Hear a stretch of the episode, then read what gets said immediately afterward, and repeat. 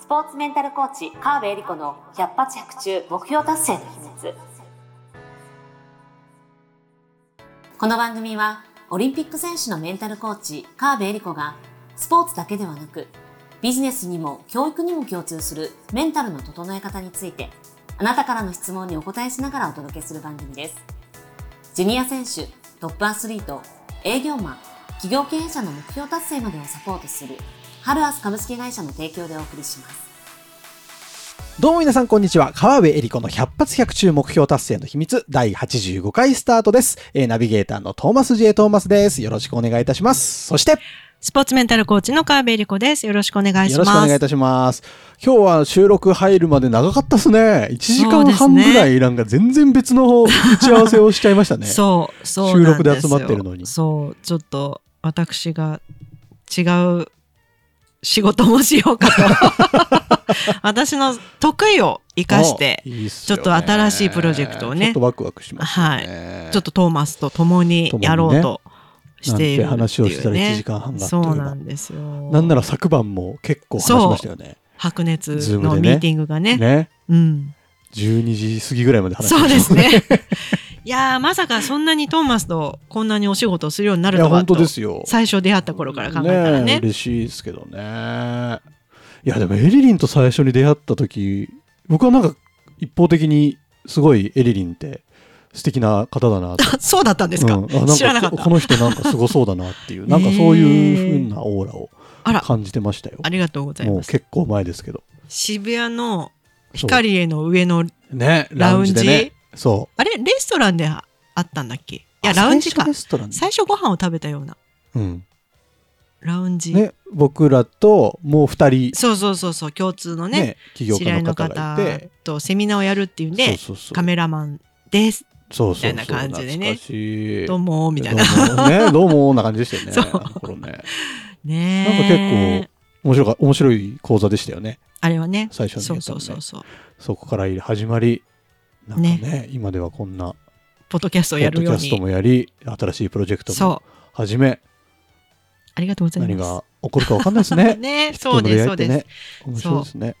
楽しい方に浮き、ま、動きますから。大丈夫です。そうですね。ちょっと盛り上げていきましょうよ、うん、このようにね、はい、ぜひあのリスナーの皆様もこれからいろいろ報告させていただくこともあるかと思いますがぜひ楽しみにお待ちいただければと思います、はいぜひ。なんなら関わってきていただいても嬉しいですしね。そうですね。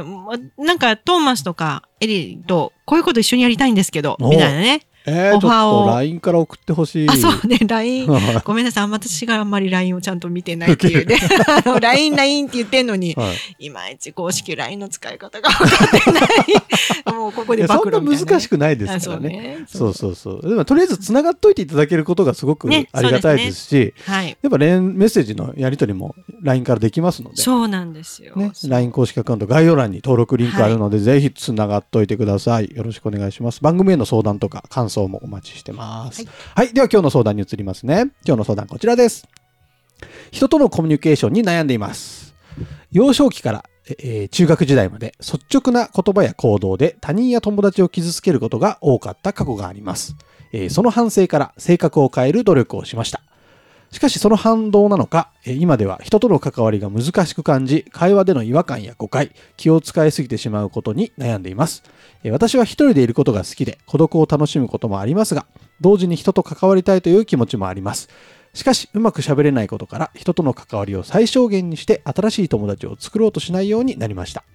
一人でいても孤独を感じることがあり、どのようにすればうまく喋れるようになり、人との関わりが楽になるのか、また孤独を受け入れる方法などアドバイスが欲しいです。ということです。はい。お悩みですね。人生相談みたいになってきましたねねそうですね、はい、人とのコミュニケーションということでご相談いただいたと思うんですが、ね、もう生活、性格を変える努力をしたって素晴らしいですね。すねまたきっとね、若い、少々中学時代、だから変えたっていうのは高校生とか大学生とか社会人ね。そう、ねうん、思春期から社会人、若い時に変える努力したなんてすごいですね。うんなかなか変えられるもんじゃないので。性格はね。ねそう。それやったのってすごいことだと思うんですよ。はい、で、ただ、やってみた結果、うん、気を使いすぎてしまうようになっちゃった。っていうのも、あ、こうなると自分気使ってんなっていうことを分かってるということだと思うので、まずは、あの、自分頑張ってるなというふうに、あの、ね、認めて、自分で自分を認めるということをしていただきたいなと思うんですよね。で、えっ、ー、と、二つ多分お悩みがあって、はい、まず、どのようにすればうまく喋れるようになって、人との関わりが楽になりますか、ということなんですが、えー、多分ですね、昔、小さい頃にはいろんなことを率直に言っちゃって傷つけることが多かったから、うん、なんて言ってよかわかんないとか、考えすぎちゃって言葉を選びすぎちゃうってことがあると。まあだからうまく喋れませんっていうことだと思うんですが、うん、だったらですね、喋るんじゃなくて話を聞くっていうところに注力していただくのがいいかなと思うんですよね。うんうんうん、あの、よく、コミュニケーションうまくいかないです。うまく話せるようになり、あ、コミュニケーションうまくいかない、イコール、うまく話せるようになりたい。っていうのが大体イコールでつながってるんですよ。確かにそうかもしれないですね。とか雑談力を身につけたいとか、もっとうまく喋れるようになりたいとか、はい、話が続くようにしたいんですけど、どうしたらいいですかみたいな。のは全部それが自分が喋るということを多分前提とした質問なんですよね。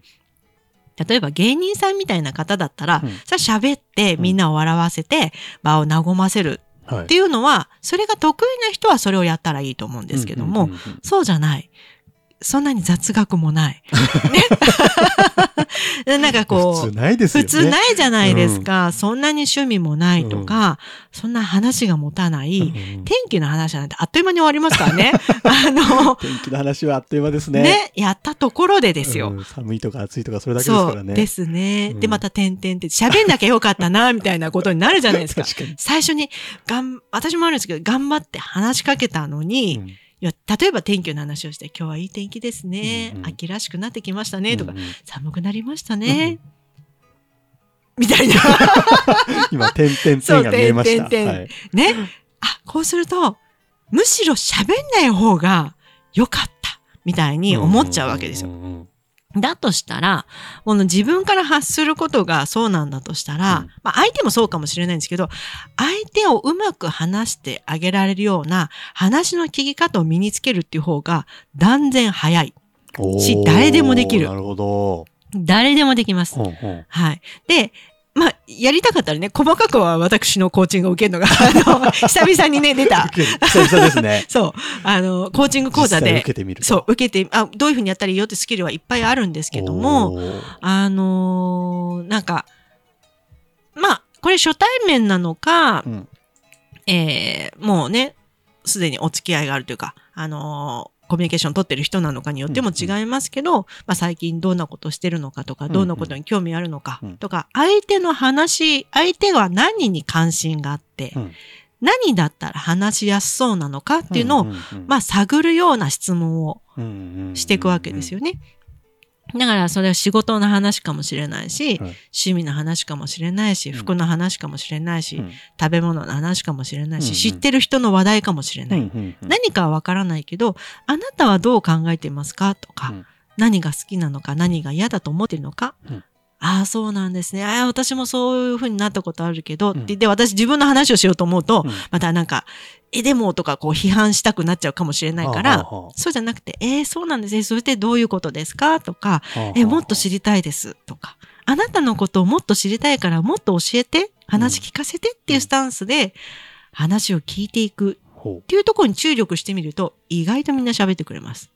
なるほどね。うん。ついなんか喋んなきゃって思っちゃいますけどね。喋んなきゃじゃなくて話聞こう。なるほど。話を聞くためには、まあ、きっかけはまず自分から発した方がいいので、あの、最近なんかどんなことやってるんですかとか、で、趣味、趣味って何かあるんですか？ないんですよって来たら、うん、ないですよね。ないってなんか困ったことありますか？とか。なるほど。いや、そうそう、本当は欲しいと思ってるんですよね、とか、あ、欲しいって、例えばどんなのが趣味だったらいいと思ってるんですかとか。いや、本当はスポーツで行ったらいいと思ってるけど、うん、でもなかなか続かないんだよね。続かないですよねって、こうやって話が続いていくんですよ。すこれが雑談力ですね。そう。そうなんです。なるほど。相手が喋って、まあ、要はこの人、生活化を変えようとしした結果気を使いすぎるぐらい気が使えるようになってるじゃないですか。だとしたら自分が喋ろう、いいこと言おう、相手を気持ちよくさせようって話そうじゃなくて、話を聞こうに切り替えるだけで、多分うまくいきます、この方は。なるほど。ただ聞こうって思うだけでもそうか、変わるのか。ただきっかけだけ、相手も待ってるかもしれないので、あの、何かきっかけとなる、あの、声掛けを、はい、あの、その人が好きそうなことは何かなとか、話してくれそうなことは何かなっていうアンテナだけ立てて、質問する。あとは聞いていくだけ。で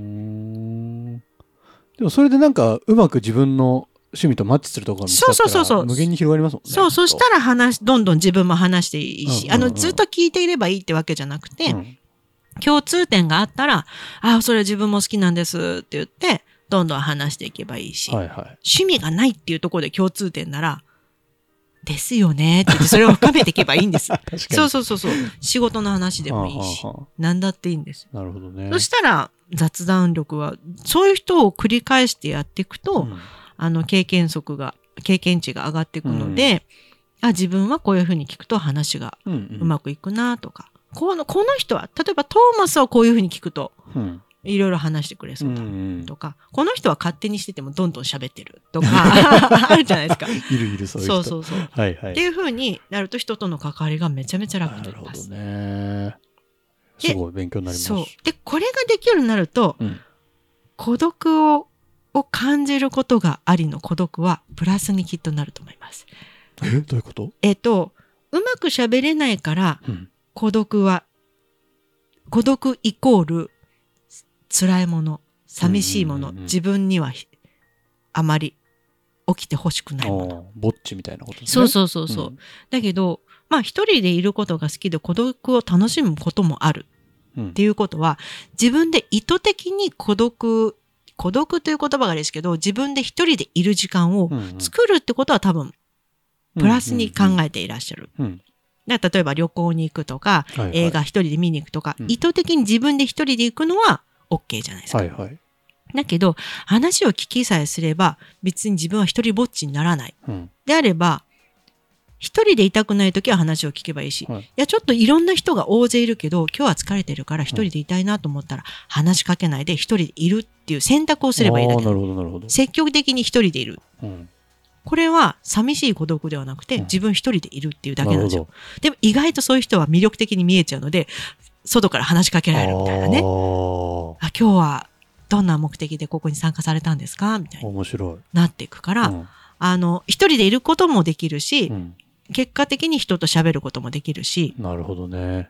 なんか、みんな動物的感がそれなりにあるので、うんこの人と話したら楽しそうとか、うん、この人と話したらなんかつまんなくなりそうみたいな、うん、察知して選ぶじゃないですか、人を。はいはいはいはい、あの、例えば大勢の、まあ交流会みたいなとか、うん、あの別に合コンじゃなかったとしても、うんうん、こうビジネス的な交流会でも、まあなんかこう恋愛系の合コンみたいでもいいし、職場でも、この人と話して楽しいってその人の話が楽しいんじゃなくて、楽しませてくれる。いっぱい自分のこと喋らせてくれる。そういう人のところに人は寄ってくるので、結果孤独にはならない。から意図的に自分の一人の時間を取ろう。これはめちゃめちゃプラスじゃないですか。で、そこで、例えば自然に触れるとか、うん、映画を見て感動するとか、うんうんうん、五感を震わすようなことを積極的に一人でやると、うん、ますます魅力的になっちゃうんですよ。なるほど。だから人が寄ってくる。自然と勝手に人が寄ってくる。っていういいサイクルができるので、一、うんうん、人でも入れるしみんなとも入れるし、うん、っていうふうになるのでなるほど、ね、話を聞くのを習得するにはもう絶対損はないです。で面白いことに話が聞けるようになると喋、うん、りも上手くなります。へえそういうもんですか？そういうもんです。聞き上手はもう話し上手なんです。これはもう絶対です。そうなんだ。うん。え面白い。で、要は、この人はこういうふうにして、こういうふうになったら喜ぶんだなっていうことが、人の気持ちがわかるようになるので、うんうん、それをじゃあ今度は話すって言ったらどういう話せばいいかな、みたいのを転換できるようになってきますので、うん、そう、それのプレゼンテーション能力は、なんだろうな、プレゼンの仕方は人それぞれなんですよ。うんうん、もうとにかく元気よくいっぱいみたいなこともあれば、うん、例えば、すごくぽつりぽつりと一言ずつしか言わないんだけど、うんうん、めっちゃ爆笑を取る先輩とかいるじゃないですか。あいますね。いますいます。そう。ぼそっと言った一言がめっちゃ面白いみたいな。うんうん、別にとうとうと話してるわけじゃないのに。だから、その、は出力の仕方は人それぞれ、それが個性なので、それは何でもいいんですよ。別になんていうか、名プレゼンテーターになりたいわけでなければ、どんな喋り方でも OK。はい、だけど、話の、うん、なんていうか、その人の感情が、人の感情がわかる、五感を使って、えー、感じてるような人は、それで話が聞けてる人は、もう、自然と喋りが面白くなっちゃうんで、人がますます寄ってきます。なるほどね。ちょっと聞こうってやるだけで変わっていくなら変わります。いいっすね。で、聞くのは誰でもできるんです。聞いてるじゃないですか。今、トーマス私の話聞いてるじゃないですか。き方教えてくださいってないじゃないですか。もちろんテクニックはいろいろありますよ。うん、あるけど、誰でも聞けるんですよ。喋るってなると語彙を増やすとか、はあの、それこそトーンとか、うんうん、間とか、いろいろ習得しなきゃいけないことはたくさんありますけど、聞くのスキルはかなりそれに比べたら簡単なんで。さすが。まあ、あれですもんね、メンタルコーチングとかも、どちらかというと聞く、あ、そうですね。どちらかというより、9対1で話を聞いてるので、そう。もちろんプロとして、あの話を深めるとか、うんうん、より気づき発見を見出す。うん。うん、まあ、そこまであの話を聞くってなると、それはもちろんスキルが必要なので、その習得はまだ別として、うんうん。でも普段のコミュニケーションの中で話を聞くってことを意識的にやってる人はそんなにいないのでそれだけで他の人と差別化ができるようになります。すごいすごいヒントをいただいた感じですねこれは。なんなら本当にねエリリンのコーチングも受けてみて、ね、コーチングのテクニックもちょっと 盗んじゃったりしたらすごい人になれそう。なります。おおこれはやってみるしかない。やってみるしかない。じゃあまず LINE に見る。で、ね、こういきなり言うと、えーって引くじゃないですか。はいはい、だそういうことなんですよ。自分から言うと引くんですよ。なるほど。なるほど。じゃあ、あんま言っちゃいけないんだ、LINE に登録して。うん、でも言いたいけどね。言いたいけどね。そうですよ。これはね、まあ、あの、ポッドキャストな んで。はい、どうでしょうか、皆様。なかなか面白い話が聞けたんじゃないでしょうか。今日の、あの、回答のご感想だったりとか、まあ、そこから派生して生まれる相談だったりとかも、きっと皆様あると思いますので、ぜひ、あの、LINE に登録していただいて、え概要欄にリンクがありますからね、そこから友達登録していただいて、えいつでも相談を送れるような形にしていただいて、まず、一言何か今日の感想をですね、うん、ポッと投げていただけると、ね、僕らめっちゃ嬉しいので。はい、嬉しいです、はい。ぜひよろしくお願いします。はい。ではメッセージお待ちしてます。というわけで、えー、カーベリコの100発100中目標達成の秘密第85回以上で終了とさせていただきます。今週もエリリンありがとうございました。ありがとうございました。今週も最後までお付き合いありがとうございました。あなたの毎日に少しでもお役に立ちますので、来週の配信も楽しみにしていてくださいね。この番組は提供、ハルアス株式会社。プロデュース、tmsk.jp。ナレーション、土井まゆみがお送りいたしました。